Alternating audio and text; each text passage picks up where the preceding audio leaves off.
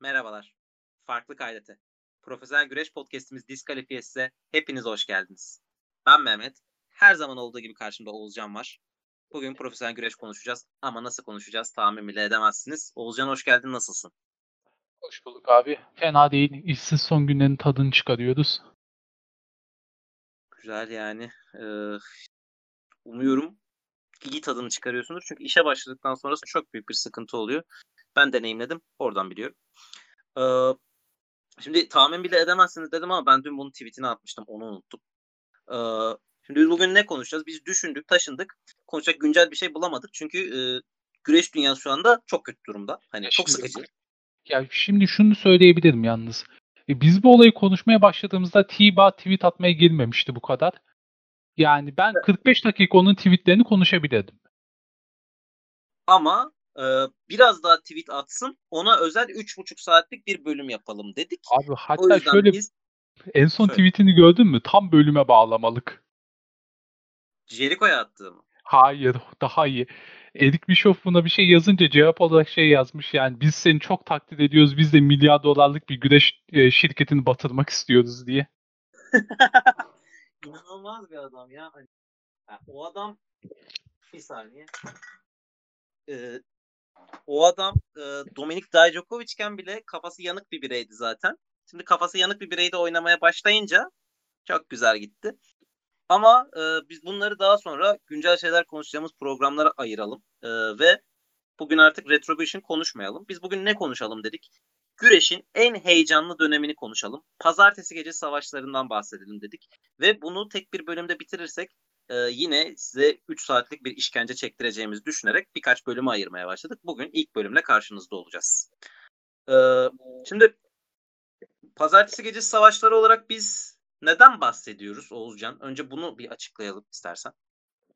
Ee, şöyle 1994-2001 arası geçen bir dönemden bahsediyoruz. Bunun daha önü ve daha sonrası belki belli bir yere kadar denebilir ama ana dönem bu. WCW Monday Night Raw, WCW'nin ana şovu ve WWF Raw is War, WWF'in ana şovu karşılıklı aynı saatte yayındaydı. Aynı gün, aynı saatte. Yani bu ne demek? Ki dönemi de biliyoruz. 1990'lardayız. Yani internetten birini açayım mantığı daha o kadar yok. Anca işte şovu tapeleyebiliyorsun. İzleyiciler birini seçmek zorundaydı ve bu gerçek anlamda bir savaş oldu artık. Evet Yani, yani, show boyunca zaten konuşacağız kimin neler yaptığını. evet, yani e, şey hani bir de gerçekten profesyonel güreşin en hareketli ve en çok izlenen dönemi bu. Hani değil mi? Yani en çok insanın e, aktif olarak aynı gece oturup profesyonel güreş takip ettiği dönemden bahsediyoruz. Tartışılabilir. Ya çok kızıyorsun ama 1980'lerde WWF'in çok büyük reytingleri var. Japonya'da bayağı bir izlenme olan şeyler olduğunu biliyorum. Fakat aktif olarak ya güreşin en cool olduğu dönem diyelim. Hala yani onu geri yakalayamadık. Yani tabii biz Türkiye'de yaşadığımız için o kadar olayı bilmiyoruz. Fakat Reddit'te gördüğüm, tartışmalarda gördüğüm yani gerçekten dışarı çıktığınızda Stone Cold tişörtlü, NWO tişörtlü, e, Crow Sting tişörtlü birini görmek normaldi ve yani gençler cool bir şey olarak giyiyordu. Abi yani şimdi Türkiye'de güreş tişörtü giymek ayrı. Yani Amerika'da bile çoğu insanın giymek istemediği söyleniyordu Reddit'te. Hani evet yani en cool dönemi olduğu konusunda en azından anlaşabiliriz. Yani istatistikler hani rakamlar yanıltabilir e, ya da hani e, dönem değiştikçe farklı şekilde kullanılabiliyor rakamlar ama en cool dönemi olduğu konusunda güreş takip ettiğini ben de e, bu fikirdeyim. E, önce şöyle şunu başlayalım. Hani bu savaştan işte ya bu savaşı hani işte Nitro vs. Raw Show e, savaşı olarak görüyorsak bu savaştan önce güreş dünyası nasıldı? Bu savaş nasıl başladı? Önce bununla başlayalım istersen. Yani iki ay ikiye ayıralım bunu istersen çünkü o dönemki güreş dünyasındaki şirketlerden üç tane şirket konuşacağız. İki tanesi zaten savaşın e, tarafı. Daha ön yani hemen ECW'den biraz konuşmaya başlayalım. ECW 1990'larda e, Philadelphia çevresinde kurulmuş bir şirket. Yani ilk başlarda normal bir indie şirketi. O dönemin şirketlerinden hiçbir farkı yok. Hatta şu anın indie şirketleri gibi. Yani WWF'de eski isimleri falan getiriyorlar. İlk şampiyonlar hatta yanlış hatırlamıyorsam Jimmy Snuka falan. Fakat yani ha, aşağıda yani bir ateş var. şirket hafif hafif yanıyor. E, Paul Heyman yanlış hatırlamıyorsam WCW'dan ayrıldıktan sonra oraya geliyor. İlk başta Booker olarak sonra şirketi satın alıyor. Bunlara da ileriki bölümlerde ECW'ye yavaş yavaş değineceğiz. Fakat yani bir bu şirketin kendi şovuna ihtiyacı olduğuna inanıyoruz. İki e, savaşın tam bir tarafı olduğu için çok detaya girmiyoruz ki savaş zaten inanılmaz detaylı. O dönemde yani belirtebileceğimiz iki şey var. Bir e, Shane Douglas'ın NWA kemerin çöpe atmasıyla bildiğin gerçek anlamda çöpe atma bence ama yani figüratif olarak kullanıyorum çöpe atmayı. E, NWA'in 2002'ye kadar yani TNA'ya kadar bildiğim bitişi ve e, WCW'nun getirdiği çoğu cruiserweight'lerin ilk başta e, buradan geçmesi. Yani Eddie Guerrero, Rey Mysterio, Psychosis, Juventud Guerrero, Chris Jericho, Dean Malenko, hatta sayarsanız Chris Benoit. Yani bunların hepsinin ECW'den geçmesi. Bir e, araya gir istiyorsan çünkü ben çok uzun konuşmuş olacağım. Yani Monotonluğu ECW, bozalım. ECW için şunu söyleyebiliriz. Yani savaşın bir ferdi değil ama savaşta çok önemli bir yer tutacak. Ee, ve şey yani e, NWA dediğimiz e, bizim işte WWF'den de önce var olan hani e, aslında Amerika'nın en büyük güreş organizasyonu. Değil mi?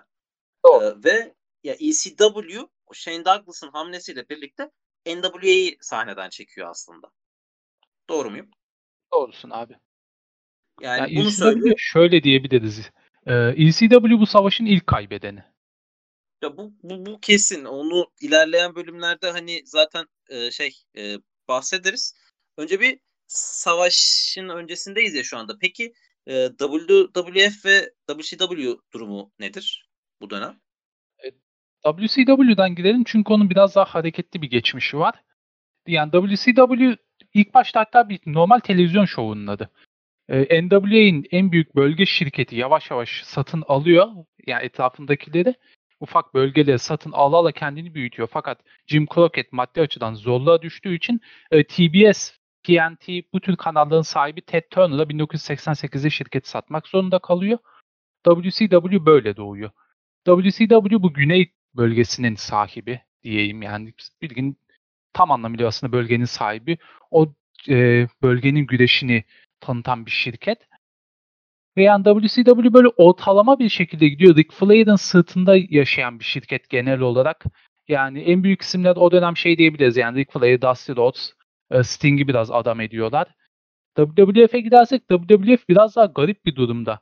E, steroidle büyük sorunları olduğu o dönemde ardından şirket e, biraz yüz değiştirmeye başladı. Yani çok aşırı gimmicklere gitmeye başladılar. Yani horoz gimmick var. E, adını da söyleyemedim. Gulkar. Bildiğin Survivor Series'de yumurtadan çıktı güreşçi. e, çöpçü gimmick'i var. Yani çöpten bir şeyler alan Repoman gimmick'i var. Yani bu güreşte WWF'in en düşük kısmı yani. Şu an şöyle diyeyim yani e, Triple H ve Authority'nin 30 dakika promoları bunlardan daha eğlenceliydi. İnanılmaz kötü bir dönem var WWF'in orada. Fakat hala güreş eşittir WWF kuzeyde ve hala en büyük isimlere sahipler. Hulk Hogan, Randy Savage daha savaş başlamadan önce yani 1994'e daha gelmediğimiz süreçte yani WWF en büyük şirket. O dönemki büyük isimlerinde yani şey olarak sayabiliriz. Hulk Hogan, Randy Savage, Ted DiBiase Senior, e, Bret Hart. Yokozuna belki Bret Hart Yokozuna sonradan. aynen. Nesil. İsim daha vardı. Ha Lex Luger. Lex Luger olacak. Ee, şöyle ama yani WWF bu dönemde en büyük ve WrestleMania gibi bir şeyi düzenleme hani düzenli olarak WrestleMania yapabiliyorlar. Hani e, bu yüzden hani zaten en büyükler değil mi? Bu yüzden en büyükler ve WWF WrestleMania'yı da tam anlamıyla kullanıyor bu arada. Ee, her yerden yıldızları getiriyor. Yani NFL'in en büyük linebackerlardan birisi Levin Steidel main event'ta güreşiyor. Pamela Anderson geliyor. Yani ünlüleri getiriyor ve aynı zamanda WWF bu e, kuvvetini de kullanıyor. Yani hatta savaşın ilk başlangıcını ben buraya verebilirim. WrestleMania hangi WrestleMania olduğunu tam olarak hatırlamıyorum. İzleyicilerimize özür dilerim bunun için. Fakat WrestleMania'dan daha önce e, NWA'nin Starcade Show var ve pay-per-view olarak Starcade düzenliyor NWA. O dönemde 10 tane pay-per-view e, taşıyıcısı varmış sanırım Amerika'da okuduğum kadarıyla. Yani hepsiyle anlaşma yapıyor. Jim Crockett daha Ted Turner şirketi satın almadığı dönemler bunlar. Fakat Vince bunlara karşı gidip şey diyor. E, eğer Starcade'i taşırsanız e, şeyi taşıyamazsınız. WrestleMania'yı. WrestleMania o dönemin en büyük güreş şovu. En çok izleyici çeken şov. Sadece bir şirket taşıyor. Hatta Vince aynı zamanda Survivor Series de bunun karşısına koyuyor Starcade'in. Yani Aynen, savaşın şey. fitilini böyle yakıyor Vince. WrestleMania'yı tam gücüyle kullanıyor ve bir tane şirket taşıdığı için Starcade maddi açıdan batırıyor şirketi. Berbat bir duruma sokuyor. Öyle. E, bu şeyde 87 olması lazım. E, ilk WrestleMania 3'ün ardından yapılan Survivor Series Starcade'in karşısına koyuyor ve işte WrestleMania 4'ü yayın yayınlamak için yayın yayınlatabilmek için bu şartı koyuyor. Yani Starcade çekerseniz WrestleMania 4'ü çekemezsiniz diye tehdit ediyor. Bu şekilde senin şeyini. Evet, e, tehdide bu arada uyuyorlar fakat e, pay-per-view taşıyıcıları şunu diyor adından Vince ve genel olarak yani bu tehdidi bir daha yapamazsın. Yani izin verdirmiyorlar. NWA de buna cevap olarak WrestleMania 4'ün karşısına Clash of the Champions'ı koyuyor. Bu e, savaştan daha çok önemli şu Sting'i main event yapan bu show. Sting ile Ric Flair main event'ta 45 dakikalık bir maça çıkıyorlar. Berabere bitiyor NWA World Championship için. Ve yani genel olarak kabul edilen Sting'in bu show'la birlikte main event'ı olduğu. Ee, peki şey hani Clash of Champions'ın hani e, WrestleMania'yı ne kadar etkilediğini söyleyebiliyoruz. Hani Survivor Series'in o Starcade'i etkilediği kadar etkileyemiyor tabii ki. Ama hani bir darbe vurduğunu söyleyebilir miyiz? Evet. Çok iyi bir izleyici çekiyor. Fakat tabii fark şu pay-per-view versus pay-per-view değil. Ee, Clash of the Champions pay-per-view'da değil TBS'e yayınlanıyor. Yani sadece izleyici çekiyor ama ek bir gelir elde edemiyor. Ee, buradan sonra hani bu çekişmelerden sonra galiba savaşın e, esas ilk fitili diyebileceğimiz şeyin e, şeye gidelim. Eric Bischoff'un WCW'de işe başlamasını söyleyebiliriz sanırım değil mi? Aynen Bischoff'la başlayabiliriz. Çünkü Bischoff öncesi WCW yani garip bir dönemden geçiyor diyelim. Dusty Rhodes'un booking'i 90'larda artık tutmuyor. Yani izleyicileri biraz daha e, şovdan uzaklaştırıyor. Bu dönemde de Eric Bischoff daha güreş dünyasında tanınan birisi değil. Sadece o dönemde yeni batmış olan AWA'de çalışmış. Bu e, Minnesota çevresindeki bir şirkette. Yani detay verdim ama gerek yok. Komik AWA, olan... E, Vern Gage'in şirketi değil mi? Aynen. Hı Vern Gage'in. E, komik olan şu ki WCW'ye başvurmadan önce Eric Bischoff WWF'e spiker olarak başvuruyor aslında.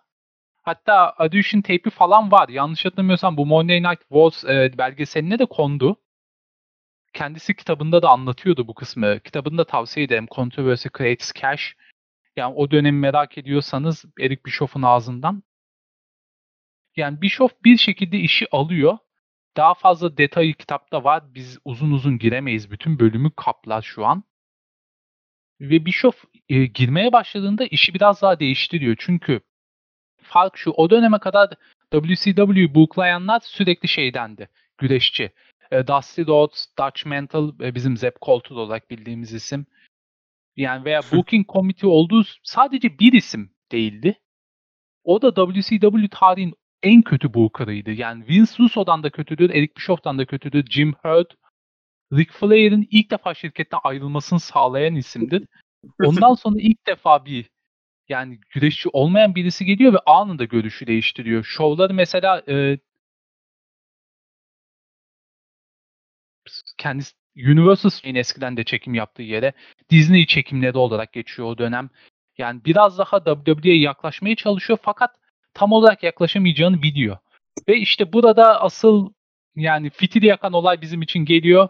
Hulk Hogan WCW ile anlaşıyor. Öncesinde şöyle bir araya gireceğim. Bu hani e, bizi sürekli olarak dinleyen takipçilerimiz bilirler. Hani bugün All Elite Wrestling ile ilgili bizim en büyük eleştirimiz zaten bütün bu kırların e, şey olması hani e, bir şekilde o güreşçi kadrosunun içinden olması hani e, bu yüzden bir parçalanma parçalı durumdan bahsediyorduk. WCW'nun e, Bischoff öncesi dönemi içinde sanırım bunu söyleyebiliriz hani e, tam olarak hani yani hani o dönemi e, bilmeyen takipçilerimiz için böyle benzetmeyle açıklayayım. Evet Hogan'ın da e, WCW debutu ya şöyle Hogan e, ilk WrestleMania gibi bir şovun yapılma sebebi bu arada. Hani WrestleMania 1'in tek yapılma sebebi aslında Hogan'ın popülaritesi. Ve Hogan ondan sonraki ya toplam ilk 9 WrestleMania'nın tamamında bu adam ya main event ya da en çok dikkat çeken isim yine. Hani işte e, WWF'i ilk olarak böyle çok büyüten o WrestleMania 3'ün main event'ı Hogan vs. Andre the Giant. E, işte yine o WrestleMania şey ilk o Survivor Series main event'ında yine Team Hogan vs. E, Team Andre var. E, Yo Team şey DiBiase'ydi galiba. Ha, ya Savage ya DiBiase. DiBiase büyük ihtimal. Öyle. Ee, hani e, bu şekilde hani Hogan sürekli olarak e, şeyde WWF'in zirvesinde hatta şey hani tam böyle yeni isim geliyor diyoruz işte e, WrestleMania 6'da Ultimate Warrior geliyor e, mesela. E, bir sonraki WrestleMania'nın main event'ında yine Hogan var ama. Hogan e, şey. Warrior'da şey diyebiliriz. E, olayın tutmadığını Hogan şey olarak söylüyor e, ringten WrestleMania 6'nın main event'ında bir sahne var. E, Ultimate Warrior hala ringde ipleri sallıyor ve Hogan arka alana doğru gidiyor. Hogan kendisi şey diyor yani işin tutmadığını şeyde anlamıştım. Seyirciler Warrior'a değil hala dönüp bana bakıyordu diye. Ya yani o dönem daha tutmadığın daha olay olur olmaz anlıyorlar. Öyle. Hatta Hogan'ın artık ya hani bir noktada sıkmaya başlayacaksa Hogan e, şeydi WrestleMania 9'da işte Bret Hart e, e, Yokozuna maçında Yokozuna kemeri alıyor mu, koruyor mu? Şu anda hatırlayamıyorum ama Hogan üzerine gidiyor ve hani o yeni şey kahraman Bret Hart'ın yapamadığını yapıp Yokozuna'yı yenip çok saçma bir şekilde e, WWF şampiyonu oluyor ve e, herhalde WWF içinde de WWF izleyicileri için de ilk tepki çektiği zaman bu. Hani ilk artık yeter dedirttiği nokta bu ve bunun üzerine WCW'ye geliyor. Ee, savaşın şey hani e, ilk fitili diyoruz ama e, yani ne kadar büyük bir imza olursa olsun e, Hogan WWF'deki karakterini aynı şekilde WCW'ye taşıyor. Ve zaten hani onu izlemekten sıkılmış bir izleyici kitlesine bir de WCW'da e, bunları sunuyor ve o kadar da etkili olmuyor aslında. Yani Ama, hatta o soruna ekstra bir de şey var. E, bu Hogan'ın gittiği kitle daha önceden de söylediğimiz gibi e, NWA'nin e, ana kitlesi. Zaten bu isimler Hogan'ı sevmediği için NWA'ye takılıp kalmış isimlerdi. Ve Hogan aynı şeyle gittiği için ya bir türlü o istediği aradığı reaksiyonu, aradığı tepkiyi tam olarak alamıyor. Ve yani yine psikopat uzunluklarda e, şey hani dünya şampiyonluğu reyni yapıyor. Hani... Ve çok çok kötü de hikayelere gidiyor yani görmüşsünüzdür bu Faces of Fear muhabbetlerini. Böyle arka alanda e, canavarlı mekanları sokuşlar, Hogan'ı falan. inanılmaz berbat hikayeler var o dönemden de aslında. Kesinlikle yani hani Eric Bischoff'un aslında çok da dahi olmadığını bence gösteren o Hogan, o ilk dönem Hogan kullanımı olabilir ama e, e, tabii Hogan dışında işte Randy Savage gibi Randy Savage gibi isimler de e, yani şey WCW aslında e, WWF'in ne kadar e, şeyi varsa e, ilk dönem yıldızı varsa o WrestleMania'ların ilk dönemlerinin yıldızı varsa hepsini bir şekilde topluyor. E, Aynı çünkü zamanda da WWF'in de amacı şu oluyor o çağda. Yani biz bu isimler yaşlandı artık bu isimleri şirketten kovalım var biraz kafa olarak. Yani bu Bret Hart'lar, Owen Hart'lar, Shawn Michaels'lar main event'ı yapmaya uğraşıyorlar. Yine Razor Raymond falan. Hani e, Diesel var. Kevin hani Nash, Diesel aynen onları bir şekilde sokma.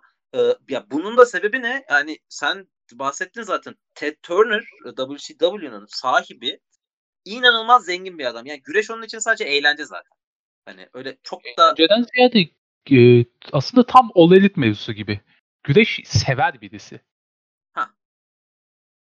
Yani e, güreş seviyor ve hani güreş şirketi var ve gerçekten hani sonsuz bir e, şeyi var. Hani e, çek defteri var. Hani bugün WWE'nin biz herkesi aldığından, istediği herkesi alabileceğinden bahsediyoruz ama belki de WCW'nun Ted Turner'ın o zamanki alım gücü bugünden daha fazla. Bugünkü WWE'den daha fazla. Ee, WWE'nin o dönem ödedikleriyle karşılaştırırsak evet daha fazla. Yani e, ama ya Hogan'ın e, bu WCW'ye gelişini ne kadar eleştirsek ve aslında çok da bir etkisi olmadığını söylesek de güreş tarihinde e, sonu güzel bir e, noktası var bunun. e, ilk defa yayınlanan bir Ric Flair vs. Hulk Hogan maçı diyebiliriz. Çok Bunda ilginç bir durum o aslında. Yani bu yıllardır aranan bir dream match'ti. Yani özellikle 85'ten sonra yani iki tarafında en büyük ismi ortaya çıkmıştı. Güneyde NWA ile Ric Flair, kuzeyde WWF ile Hulk Hogan. Ve e, WWF'de ikisi aynı anda bulundu 1990'larda. Jim Herd mevzusundan sonra Flair ayrılıp WWE'ye geçince ve herkes bekliyordu bunu. Hatta söylentiye göre WWF denemiş bu maçları. House Show'ların belli bir kısmında var. O yüzden ilk yayınlanmış kelimesini kullandık. Bazı House Show'larda batı yakasında bir yerdeydi. Mekan tam hatırlamıyorum. Bu maç olmuş ve çok da iyi olmadığı söyleniyordu ki yani bu maç zaten hiçbir zaman iyi olmadı. Yani çok fazla Evet, güreştiler birbirleriyle. 2000'lere kadar hatta güreştiler ve hiçbiri iyi olmadı. Fakat Hatta yani, yani WCW'nun artık e, savaşın son dönemlerinde hani WCW'nun batmaya yakın olduğu dönemlerde gerçekten belki de güreş tarihinin en korkunç maçlarından bir kısmını çıkardılar hani. Ay, Onu da- aklıma direkt şey geldi. E, First Blood Steel Cage maçı tuşla biten. Of. Çok korkunç bir deneyim o gerçekten. Ee, bu arada şeyi düzelteceğim. Ee, ben galiba şeyde ilk Survivor serisinde bir hata yaptım. Ee, hemen ona bir bakacağım. Ee, kusura bakmayın tekrar. Ee, nerede o? Tarihi şov yapınca e, ve özellikle Monday Night Wars hakkında konuşunca bayağı bir detaylı bir ansiklopedi gibi düşünmemiz gerekiyor. Yani elbette kaçırdığımız şeyler olacak. Bunları Twitter'dan bize yazabilirsiniz. Sonraki bölümün sonuna ekleyebiliriz. Yani kronolojik olarak gitmeye çalışıyoruz fakat dediğimiz gibi yani işin içine çok büyük bir işin içine girdik biz gene. Yani aklıma şey geldi bu tarihin en iyi 10 maçın listesini yapalım diye çok güzel bir fikir bulduk diye sevindik. Ardından maç listesini yapmaya başladığımızda pişman olmuştuk. Gene aynı Evet. mantığa geliyor. Yani hatalarımızı Evet. elbette düzeltebilirsiniz. Müteşekkir oluruz. Hemen şu şeye bir de bula bir de niyeyse bulamıyorum şu anda ya. Ben bakayım istiyorsan dur. Survivor Series. 97 ilk show'da Emin misin 97 olduğunu? evet. Ha tamam. Ee, evet Team Andre vs Team Hogan'mış. Tamam. Tamam doğruymuş ya. Ben sanki şeye gitti. Ee, Team e, Savage vs Team DiBiase diye gitti benim kafada. Ee, ilki evet Team Andre vs Team Hogan. O şeyim.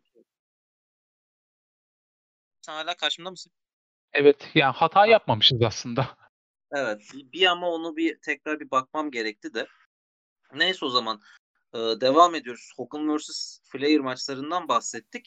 E, yani WCW o zamanlar e, güreşin en popüler isimlerini hani ne kadar sıkmaya başlasalar da güreşin en popüler isimlerini toplayarak aslında bir yere varmaya çalışıyor. E, ve e, bu arada WWF ile aralarında şu kavga çıkmaya çıkıyor. E, şey e, WWF e, kendilerine ihanet edip hani e, tırnak içinde ihanet edip parayı tercih eden bu isimleri üzerine şey hani e, parodi segmentler çekmeye başlıyor. E, yani işte Hogan, e, Savage, Mean Gene Okerlund bu, bunların hani üzerine hani bunlarla dalga geçen segmentler hazırlamaya başlıyor ve aslında bunlardan bir nevi intikamlarını alıyorlar gibi diyebilir miyiz? Yani diyebiliriz belli bir sürede devam ediyor bu segmentlar.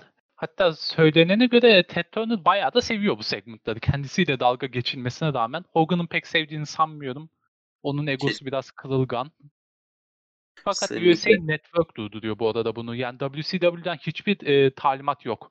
Yani bunları yapın diye bir dava tarzı açılan bir şey yok. USA Network durdurmalarını istiyor ve Wrestle- e, WrestleMania Show'unun birinde durduruluyor artık bunlar.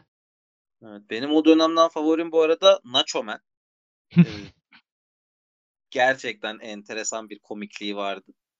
Ee, peki o zaman galiba esas e, şeyin savaşın başlangıcı yani zaten hani bu savaşın pazartesi gecesi savaşları Monday Night Wars olarak adlandırılmasının sebebi şovların çakışmasıydı. Ee, bize Monday Nitro'nun çıkışını bir anlat istersen sen. Tabii şu an Ted Turner şirkete bayağı yatırım yapmış durumda. 88'de batmadan kurtarıyor. Zaten şirketi iyi durumda değil. Maddi açıdan da zararda. Üzerine bir de gelen büyük isimler var. bayağı yüksek kontratlarla geliyor ki bu dönemde güreş tarihinin ilk garantili kontratları başlıyor. Yani eskiden e, güreşçiler şovlarda bulundukları kadar para alıyordu. Yani haftada 4 şova çıkıyorsan ve 1000 dolar alıyorsan şov başına haftada 4000 dolar alıyordun. Fakat şimdi Hogan ve Savage gibi isimler garanti olarak hiçbir şova çıkmadan dahi 4 4000, 10000, 100000, 1 anladığınız mantığı para almaya başlıyor. Fakat şirket hala WWF ile kafa kafaya değil. Bunun sebebini e, Eric Bischoff şey olarak görüyor. WWF USA Network'te prime time'da. Yani bizim prime time dediğimiz saat 8'de başlayan, herkesin yemeğini yiyip televizyon başında oturduğu saatlerde. WCW'nun ana şovu ise saat 6'yı 5 geçe başlıyor akşamüstü. Yani o dönem mantıklı düşünürsek insanların daha az televizyon izlediği dönemde ve bu show e, cumartesi gecesi aynı zamanda. Ve bu yüzden bir e, normal board meeting'de Eric Bischoff'a Ted Turner sorduğunda WWF ile kafa kafaya gitmek için ne yapmalıyız sorusuna e, şey cevabını veriyor Eric Bischoff da. Kabul etmez ama ben hafta içi bir gün e, prime time show istiyorum diyor. Ve Ted Turner psikopat olduğunu göstererek pazartesi gecesini veriyor. Tam olarak Raw'un karşısına Monday Night Raw'yu koyuyor. Ve sen ya ben hani Bischoff'un e, şeyini okuduğumda hani Bischoff'un buna Abi, muhtemelen hani bunu Vince McMahon duyduğunda daha az şaşırmıştır Bischoff'tan yani bu kararı duyduğunda. Hani Bischoff'un şaşkınlığı inanılmaz çünkü gerçekten kabul edilmez diye bunu şey yapıyor hani öneriyor. Ee, çok acayip bir şey. Yani gerçekten Ted Turner'ın psikopatlığı hani gerçekten o rekabete girmek istemesi ve hiçbir şeyden korkmaması çünkü aşırı zengin. Hani e, ve ya Monday Night Raw e, işte o dönemler e, Monday Night e, Monday Night Raw olarak hani Karışacak bu. Hatta ona değinmek de istiyorum. Aynen. Aynı okunuşa sahip iki. Tam da onu soracaktım ben de sana. Okunda söylentiler var. Net bir şey var mı bilmiyorum ama sen ne düşünüyorsun? Gerçekten Monday Night Raw, Monday Night Raw. Yani amaç bu muydu? Bence evet. Yani çünkü yani Abi tesadüf bu, bu, bu tesadüf olamaz yani. Bu, bu mümkün değil abi. Hani bunu düşünerek yapmadığın takdirde hani mümkün değil. Evet çeşitli isimler belki konuşulmuştur. Ama hani biri Nitro dediğinde bu yüzden kabul etmedilerse e, Turner ve Bischoff ya ben çok şaşırırım buna yani gerçekten. Ya ben e, bunun kasıtlı olduğuna %100 eminim kasıtlı değilse bile spekülasyon, spekülasyon varsa bile böyle değerlendirmek daha eğlenceli. O yüzden böyle değerlendireceğim. Ee, yani bu kadar gerçekten çok büyük bir savaş ilanı bu. Ve e, bununla birlikte gerçekten hani ölçülebilir bir savaş başlıyor. Çünkü aynı gün aynı saatte yayınlanan iki show ve hangisi daha fazla rating alırsa o kazanacak. Değil mi? Aynen artık bütün amaç ona dönmüştü diyor. Çünkü yani rating bildiğiniz gibi izleyici sayısıyla orantılı. Yani kim daha fazla izledi şovu ve yani Eric Bischoff'un artık şey şansı oluyor. Evet WWF'den daha iyiyiz. Neden? Ratingime bak. Ben Raw'dan daha çok izleyici çektim. Bu yüzden WWF'den daha iyiyim diyebilir.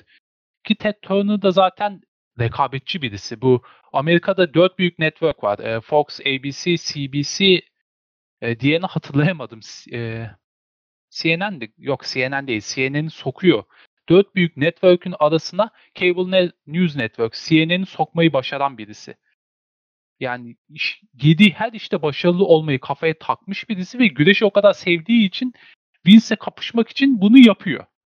Ve seçtikleri ilk gece de çok önemli bu arada Nitro için. Yani her şey çok önemli. Hatta o show hakkında uzun süre konuşabiliriz. Ama neden gecesi önemli abi?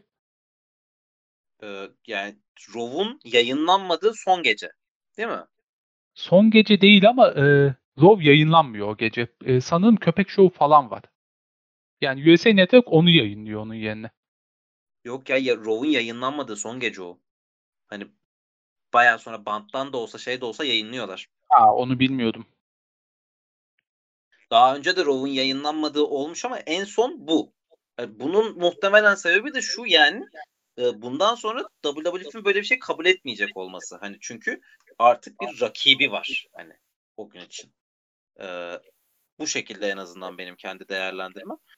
Ee, ve bundan sonra gerçekten rating savaşları başlıyor. İlk Nitro Show'una bu arada e, bayağı sürpriz bir şekilde Lex Luger'ı getiriyor WCW ki galiba bir hafta öncesinde falan e, WWF eventinde dövüşmüş bir isimden bahsediyoruz. Bir gün. Yanlış okumadıysam şovdan önceki gece WWF House Show'unda güreşmiş. Sonraki gün gidiyor ve Nitro'da debut yapıyor. Evet. Ve hani Lex Luger şöyle bir isim. Lex Luger bir dönem WWF'in zirveye çıkartmak için uğraştığı bir isim. Hani Yeni Hogan olarak görüyordu. Evet yani WrestleMania 10'da e, şey hani e, ana kemer maçına çıkmış bir isimden bahsediyoruz. Yokozuna'yla. E, sonradan onu e, şey Bret Hart o geceyi kemerle kapatıyordu yanlış hatırlamıyorsam. E, ama hani Luger'ın o popülerliği de düşmüş ve yine e, popülerliği düşmüş bir WWF ismi ama o kadar büyük bir sürpriz ki gelmesi e, yine bir etkisinden bahsedebiliyoruz. Ee, yine e, o, o şovda yer alan başka bir sürpriz isimden bahsedecektin sen. Ee, başka bir sürpriz isimden e, açıkçası hatırlayamadım. Jushin Thunder Liger değil mi? Sürpriz isim olarak değil de WCW o dönemde e, WWF'de ayıran şeylerden birisi. Yani asıl yükselişinde daha çok görüyoruz bunu ama Cruiserweight'ler. İlk şovlarında dahi Brian Pillman vs. Jushin Thunder Liger maçı var. Ki yani herkesin bildiği üzere Jushin Thunder Liger tarihin en iyi Cruiserweight'lerden birisi. Yani WCW ayıran şeylerden birisi de bu farklı tarz güreşçilere önem vermesiydi. Yani WWE o dönem Where the Big Boys Play sloganı ile biliniyordu. Yani fizikli isimler, iri isimler, uzun steroidli boylu, isimler. steroidli isimler. Yani 2020 WWF'in yani bakıp ağlayacak isimler. Aynen. Vince her zaman bunları istedi zaten. Her zaman sevdi. Tabii ki canım yani Vince McMahon'ın şey kas sevdası zaten inanılmaz gerçekten yani hani gerçekten işte Brock Lesnar abi hani ne ne diyeceksin hani Brock Lesnar sonuçta hani. Bir şey diyemiyorsun. Yani yer seni. İlk ee, Night'ın tabii önemli şeyleri ilk olarak Lex Luger'ın gelişinde şeyin etkisi çok büyük.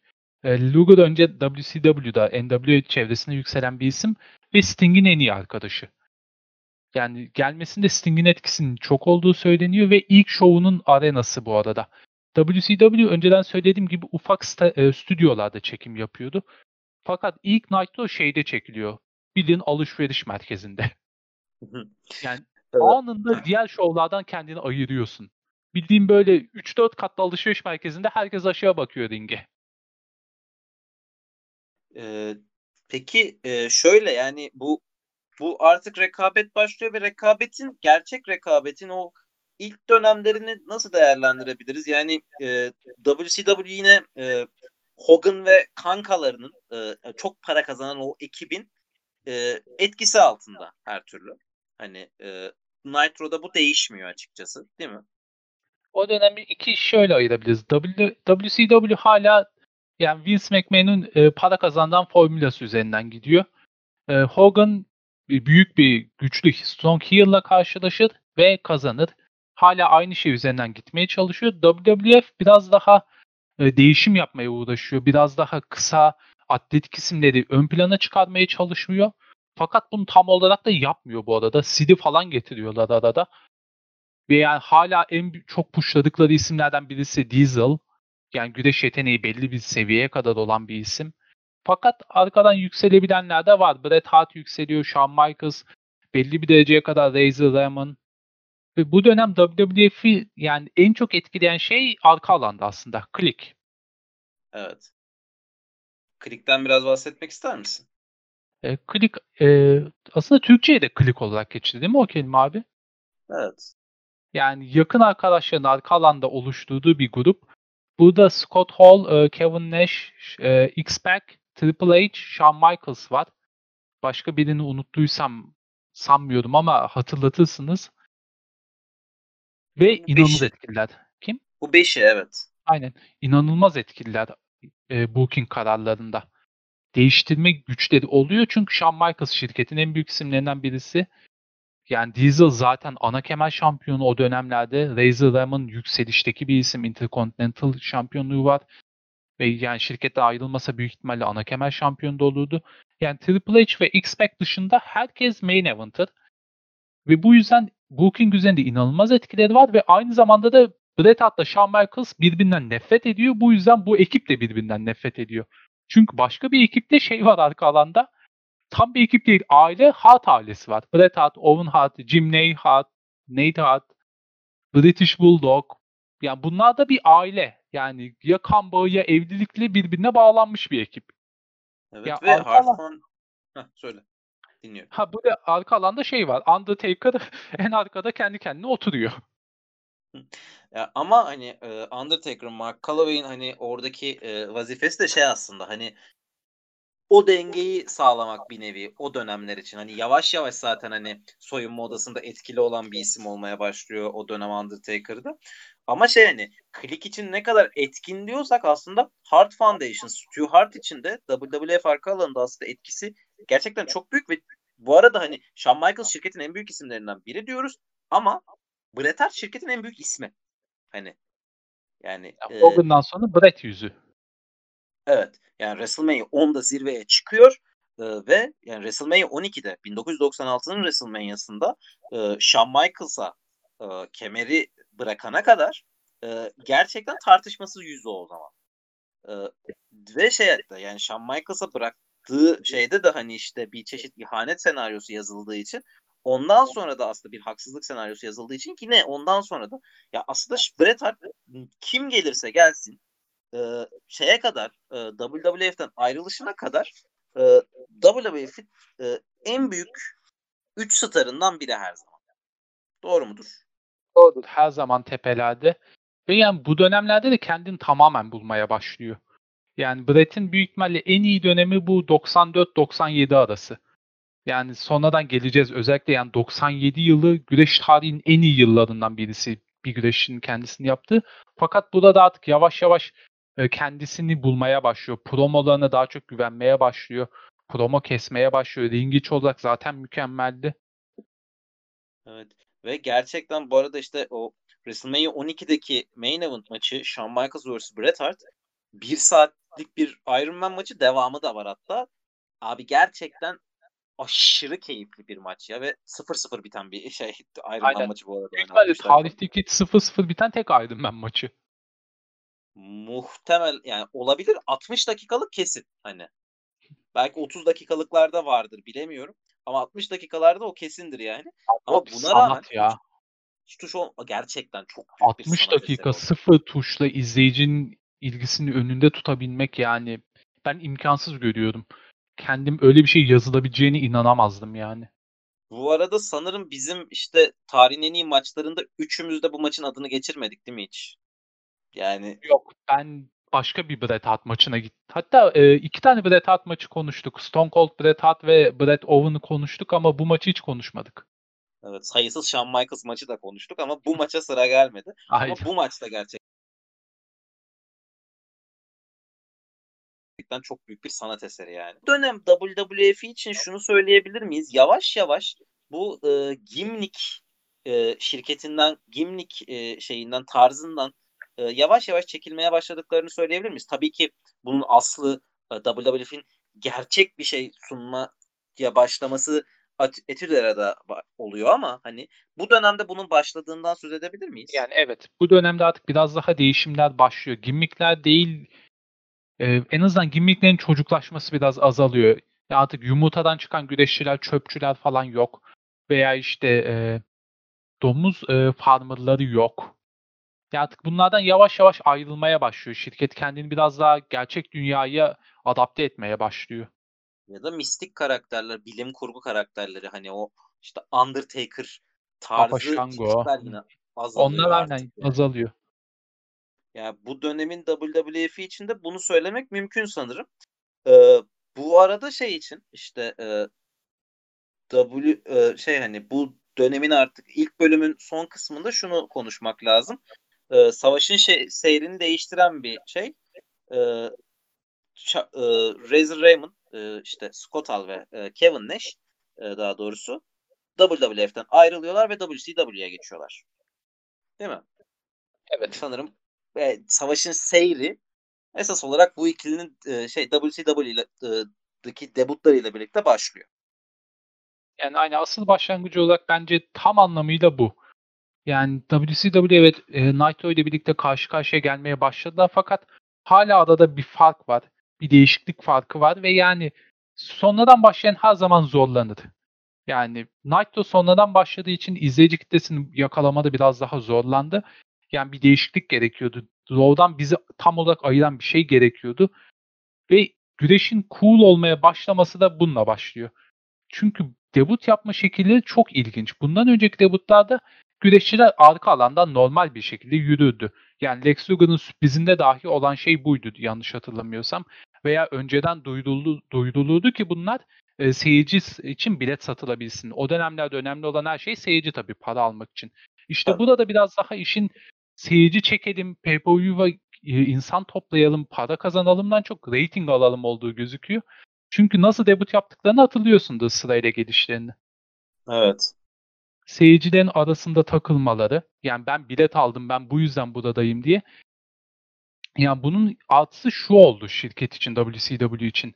E, bu isimler bizden değil, outsiders bunlar. Dışarıdan gelenler izlenimin tam olarak verdi ve aynı zamanda herkesin aklına şu soru işaretini yarattı. Ben ha, e, haftaya kim gelebilir? Çünkü bunlar WCW'dan değil. Şirket bunların e, bizle sözleşmesi yok diyor. Haftaya hangi WWF yıldızı acaba şovda gözükecek? Haftaya hangisi ringe gidecek? Haftaya hangisi sorun çıkaracak? Ve bu sayede Night'lı e, izlemesi gereken bir şov olmaya başladı. Her hafta seni bağlayan bir şey oldu. Her hafta kafada net bir soru işareti vardı. Bu sefer kim gelecek? Bu sefer kim gelebilir? Ki gelen ilk iki isim de çok büyük isimler. Yani Diesel'ın bir veya iki WWE şampiyonluğu var. Razor Ramon'un o dönem Intercontinental kemeri var. Ve şey hani bu zamana kadarki bütün WCW'nun büyük imzalarına baktığımızda hep WWF'de artık sıkmış isimlerden bahsediyorduk. Daha çok Diesel şey, ve Razor Ramon onlardan değil. Hani imzaladıkları şey de WWF'in bıraktıkları. Yani WWF Hogan'la sözleşme imzalamak istemedi WCW. Randy Savage'la imzalamak istemedi WCW veya Big Boss Man'le yıllar sonra sözleşmesini feshettiler WCW. Fakat bu sefer WCW gidip WWF'in elinden genç yıldızlarını almayı başardı. Ve yani gerçekten arka alanı yöneten isimlerden ikisini almayı başardı. Yani, yani. işte Clean en önemli üç isminden ikisi bunlar hani o dönem için. Clean'i epey zayıflatıyor bu hamle. Tabii ve yani Diesel'ın main event'lığı hala o kadar sıkmamış ve Scott Hall gerçekten e, hani dedin ya sen de e, gitmese yüksek ihtimalle WWF şampiyonu olacaktı bir gün. Hani işte e, o dönem en cool duran isimlerden birisi görüntü ve karizma olarak. İnanılmaz bir karizması vardı gerçekten. Yani sadece Intercontinental e, için bile hani oynarken gerçekten o karizmayı, bu şampiyon karizmasını veren bir isimdi. E, ve hani şey ilk defa gerçekten bir WWF potansiyeli e, yani WWF'te şampiyon olmamış, ana, ana kemer şampiyon olmamış ama bunun e, beklenebileceği bir ismi WCW bünyesine kattı. Ve hani e, işin senaryosal kısmı bir tarafa gerçekten ilk büyük darbesi WWF kadrosuna WCW. Yani tabii yıldıza, çok... yıldıza kolay yetişmiyor. Yani futboldan bildiğimiz kadarıyla güreşte daha da kötü. Çünkü futbolda yetenekliysen bir anda yükselme şansın var. Güreşte yetenekliysen dahi belli bir süre geçmesi gerekiyor ki izleyici sana ısınsın. Bir anda main event'tan iki isim birden çalınınca WWF'i net bir şekilde zayıflatıyor. Biraz e, zorluyor. Ve yani WCW'de çok büyük bir artı kazanmış oluyor. Çünkü yükselişteki isimler ve yani o dönem daha batı güreşinde görülmemiş bir hikaye var. Yani birilerin dışarıdan gelip şirketi işgal etmeye başladığını görüyoruz. Tam olarak işgali giriş mesela dahi yani bunlar bizden değil sorusunu sürekli akla getirebiliyorlar. Hani zaten hani e, işte sonradan WWF'in e, işte dava açmasıyla birlikte hani şey hani WWF'den değiliz diyorlar açık açık ekranda hani WWF'de F'in adamı değiliz demek zorunda kalıyorlar ama elbette o şey hani seyircinin aklında zaten, o şekilde aynen. kalmıyor. Zaten zaten çoktan olmuştuğunda ilk anda zaten oluşmuştu. Bu arada kapatmadan artık hani bölümün son konusunu burada çizdik biz. Kapatmadan hani e, Outsiders'ın e, şeyiyle şirket değiştirmesiyle ilgili e, Outsiders dediğimiz işte e, Scott Hall ve e, Kevin Nash'in şirket değiştirmesiyle ilgili e, WWE'de şöyle bir etkisi de oluyor. Bu isimlerin son house show'unda işte klik şeyde e, ringin ortasında sarılıyor. Curtain ee, Call olarak da bilinir. Evet ve hani e, Kayfa Bey'i bozuyorlar sonuçta. E, ve bunun cezası işte o dönem hani e, şeye e, Shawn Michaels'a kesilemeyeceği e, için Shawn Michaels çünkü şirketin en büyük ismi. Hani e, bu dönem Randy Orton'un bir, bir türlü ceza almamasına benzetebilirsiniz bunu. Hani işte e, ve şey hani Nash ve Hall da gittiği için zaten bunun cezası Triple H'e kesiliyor ve Triple H'in King of the Ring galibiyeti elinden alınıyor. Planlanan e, isim o. E, ve o kazanan isim kim? Kazanan isim de Stone Cold Steve Austin oluyor. Ve, ve sonrasında işte, kestiği promo. Ve Stone Cold efsanesinin e, başlangıç gün şey en önemli günlerinden biri olarak adlandırılır o gün. Hani tam olarak değil mi? Da... Ee, şeyi söyleyelim abi yalnız. Ee, bu maçı kazandıktan sonra e, 360 promosunu bundan sonra kesiyor. King Tabii of the Ring'i kazandıktan sonra. Evet. Evet öyle ve şey yani yani Stone Cold'u zaten ikinci bölümde geniş geniş değerlendirebiliriz. ikinci ve üçüncü bölümde çünkü e, bu şeyden King of the Ring galibiyetinden sonra zaten şirketin en büyük yani ismi oluyor ve yani bu dönemde pazartesi gecesi savaşları boyunca WWF'i sırtında taşıyan en büyük isim Stone Cold. Böyle de bir etkisi var e, Nash Hall'un e, WCW'ye geçişinin diyelim ve e, ilk bölümümüze burada son verelim istiyoruz. Çünkü çok fazla uzatmaya uzatmak istemiyoruz biz bölümleri. Daha kısa yani daha kısa partlar halinde gidelim e, istiyoruz ve ikinci bölümümüze buradan başlayacağız. Outsiders'ın e, WCW debutu ve sonrasında yaşananlarla başlayacağız. İkinci bölüm tabii ki savaşın en kızıştığı dönemler olduğu için çok daha e, keyifli geçecektir e, diye düşünüyorum. Yani ee, biz biraz daha e, ön planı hazırlamaya başladık. Savaşın nasıl oluşmaya başladığını gösterdik. Asıl savaş ve asıl keyif sonradan başlıyor çünkü büyük ihtimalle güreş tarihinin en büyük hikayesi diyebiliriz. Yarattığı impact etki açısından başlıyor. Ve güreş tarihinin en büyük gerçek olayı da yine e, bu dönemde yaşanacak. E, o zaman e, ilk bölüm e, şey e, pazartesi gecesi savaşların ilk bölümünü bu şekilde bitirelim. E, eklemek istediğim bir şey var mı Olcan bu dönemle ilgili? Bu dönemle ilgili en azından şu kısımla ilgili çok yok. Yani daha e, giriş kısmındayız. İşler daha hareketlenecek. Yani şu an olayların bayağı sakin durduğuna bakmayın. Yani şirketlerin ne kadar acımasız olabildiğini göreceğiz. Yani birbirlerini evet. yapmadıklarını, kalmadıklarını ve e, şöyle bitirmek istiyorum. E, çarşamba gece savaşları diye bir şey olduğunu düşünüyorsanız e, hiçbir şey görmediniz daha. Bence düşünmüyorlardır canım yani. Abi ne yazık ki düşünenler var ya. Çok çok kötü bir şey o. Ama yani bu gerçekten hani e, gerçek bir savaştı diyelim ve e, bugünlük bu kadar diyelim. Bizi dinlediğiniz için teşekkür ederiz. E, bu savaşın ikinci bölümünde görüşmek üzere. Hoşçakalın.